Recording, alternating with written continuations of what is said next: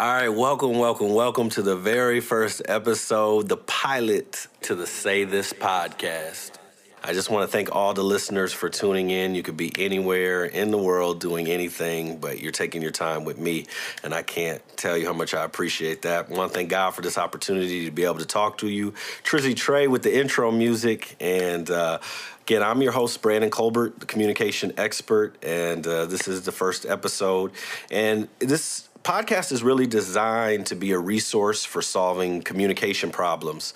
I truly believe there's a way to communicate anything that's on your mind in an effective, productive, tactful way. Sensitive things, emotional triggering issues, all can be communicated and we're going to break those things down. And i hope to be able to provide some tools to you some frameworks to ease that anxiety and just give you the best opportunity for successful outcomes. So uh, without further ado we're just going to jump right into this first episode is on the behavior of passive aggressiveness. And we've all kind of seen some of those things.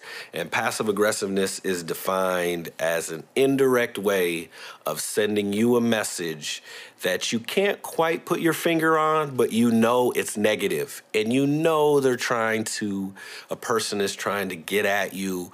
Uh, something is coming across in a bad, negative way, but you can't really prove it. You can't really say what it is because it's indirect. And I'm going to tell you the number one thing you have to do and give you an example of it. So I'm not even going to pull any punches. The number one thing here is to be able to call it out directly. You want to call out passive aggressive behavior directly. So let's take an example of this. Uh, passive aggressive behavior might be the eye roll, for example.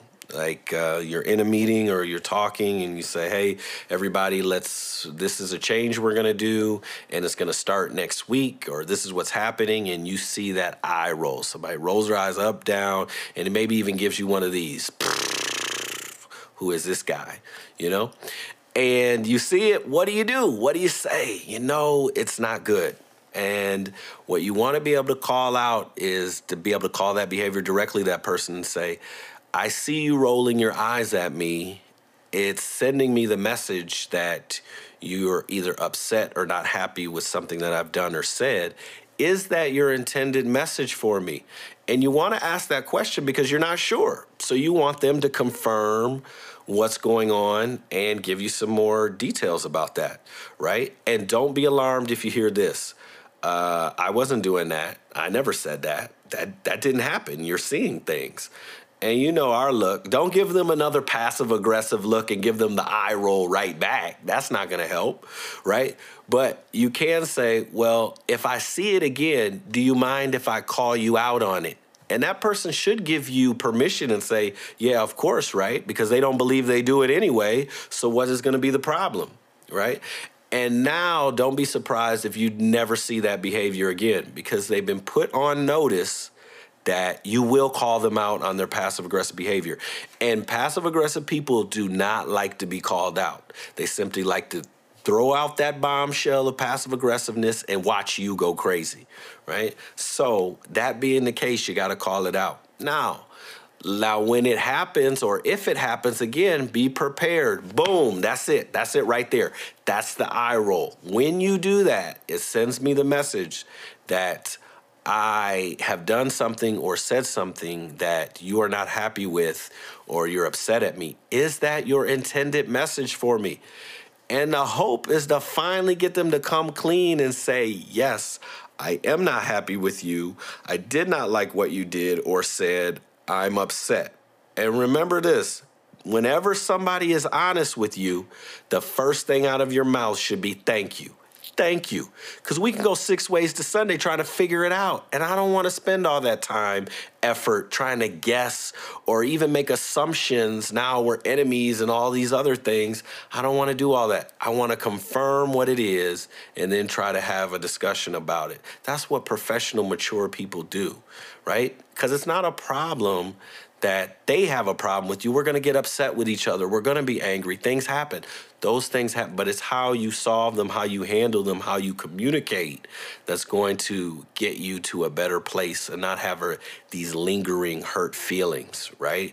So you've got to be able to call it out and talk it. And and if it does go well after you do that, you really do want to tell the person, "Hey, I'm glad we were able to have this discussion. If future things come up, I hope we can handle it just like this."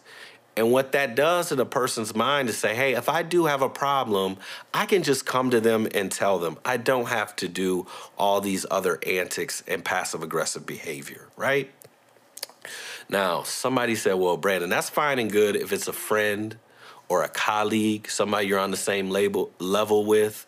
But what if it's the supervisor? It's at work and there's power dynamics at play. What we mean by power dynamics, this person has the ability to make your life hard.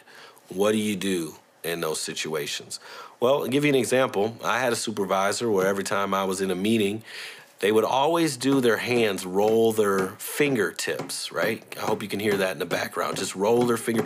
And that like really irked me because it was like, am I taking too long with these presentations when I talk? That was sending me the message that, hey, maybe I need to speed it up. So I finally went to my supervisor and said, Hey, am I long winded in these meetings? Am I taking too long? Am I going over time? And they said, No. Why would you say that? Well, I said, Well, every time I see you do that with your fingers, it sends me the message that I'm taking too long. And I'm not sure if you're aware of that, but that's the message that I'm getting. You can see how that's totally different from saying, Hey, I don't like when you do that, stop it. Mr. or Miss Supervisor, hey, you need to quit whatever you're doing because it's driving me crazy. You are annoying, right? That's a different conversation, uh, in a different direction this conversation is going to take if you go that route. You just want to call out the behavior and tell them the messages that you're receiving from that behavior, right? And uh, and eventually I kept doing that. So this happened again in a meeting after I mentioned something. And I looked over and I said, Hey, am I still good on time? Am I still right? And I, because eh, I saw the fingers rolling again. And finally it got to the point where they knew what was happening, right? I'm sending them this message that I don't want to send them. And that behavior eventually stopped. So you have to be able to call it out if you want some kind of change to happen, but you can do it in a way that's mature, professional, and effective. Now, somebody said, well, Brandon, you know what? That's fine and good if it's something simple as an eye roll or somebody tapping their fingers. But what if it's real detrimental behavior from a supervisor? They're belittling you, they're verbal abuse, right? Talking down to you, all these terrible things. How do you handle it then? Well, it works uh, uh, quite similar to the previous, but uh, you want to be able to call that out too and tell them what those behaviors mean to you. So they say, so it might go something like this Hey, when you talk down to me, it sends me the message that you don't respect me here at this company. When you belittle me and yell at me, it sends me the message that you don't respect me. Is that your intended message for me? Now, in most cases, the supervisor is going to back down and say, hey, you know, uh, that wasn't my intended message. I didn't intend for you to take it that way, but I'm frustrated by this situation, right? Maybe it's a mistake that you made, or maybe it's an error on your part, and they're frustrated by that. And that's the only tool that they know to get across that frustration. Now, in those instances, you have to be prepared to give them a different tool well, if that does happen and you are frustrated, can we do this? Right? Can we do that? Can we do this in a different way? Can you tell me in this manner? Can you give me an example about what you mean? Whatever the case may be, how do you want them to communicate their frustration if you've made a mistake or something that they're trying to get across to you? And you've got to be prepared for that answer before this conversation. And listen, if the only time you get it in gear, like you actually work hard, is when they yell at you and talk down to you, you are literally teaching them, hey, I need to keep yelling at this person because that's the only time they work hard. The only time they work hard is when I call them names. The only time they work hard is when I talk down to them. So you're teaching them that behavior, and you've got to take some responsibility for that. Just, just being real. So that being the case, you want to give them a different avenue. Now, what if, Brandon, somebody always goes to the extreme?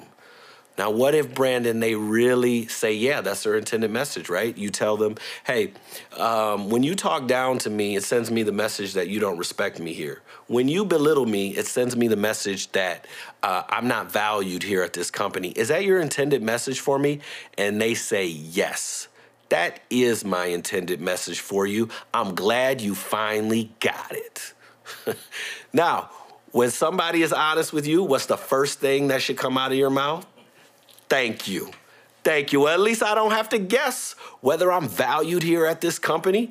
I don't have to guess whether I'm respected. I didn't think so in the first place, but now I know. And now you can decide what you're going to do with that information. But at least you know, right? At least you know. So, that being the case, now nobody's telling you now you should leave your job or whatever, but now you know the truth. And it's better to know the truth than to be in the dark and have to guess about those things. Okay, so passive aggressive behavior keys here, you got to call it out. Tell them what your intended message the messages that you're receiving from whatever behavior they're doing, give them another tool to get their message across can all be helpful in those situations. Okay. So uh, we're going to have more uh, behaviors, detriments, interpersonal things to talk about in later episodes, but I hope that was able to help at least somebody out there. And uh, we're going to have more tools, techniques, more challenges to come in later episodes. So I want to thank you for listening, and we are out.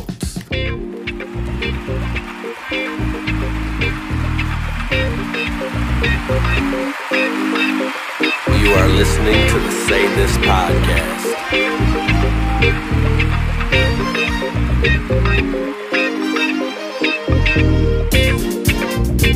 Listen, when someone is honest with you, the first thing out of your mouth should be thank you.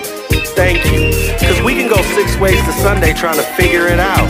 I just want to know the truth. Thank you.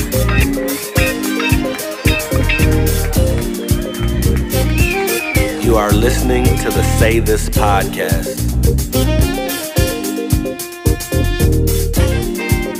And you have to understand, that's just not going to happen. And it's naive to think and operate as if it will. Listen, I never said it's going to be easy, but we're not looking for easy. We're looking for an effective solution to solve the problem. And here's the thing about an apology it stops the bleeding, but it doesn't heal the wound. Trust is the first thing to go and the last thing to come back when you're talking about an apology and trying to figure it out. And you know how it goes. Oh, is my paycheck gonna be right this week? With the passive aggressiveness, sarcasm.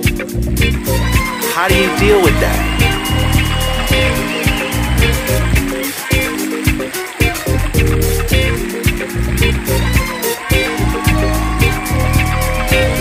You are listening to the Say This podcast.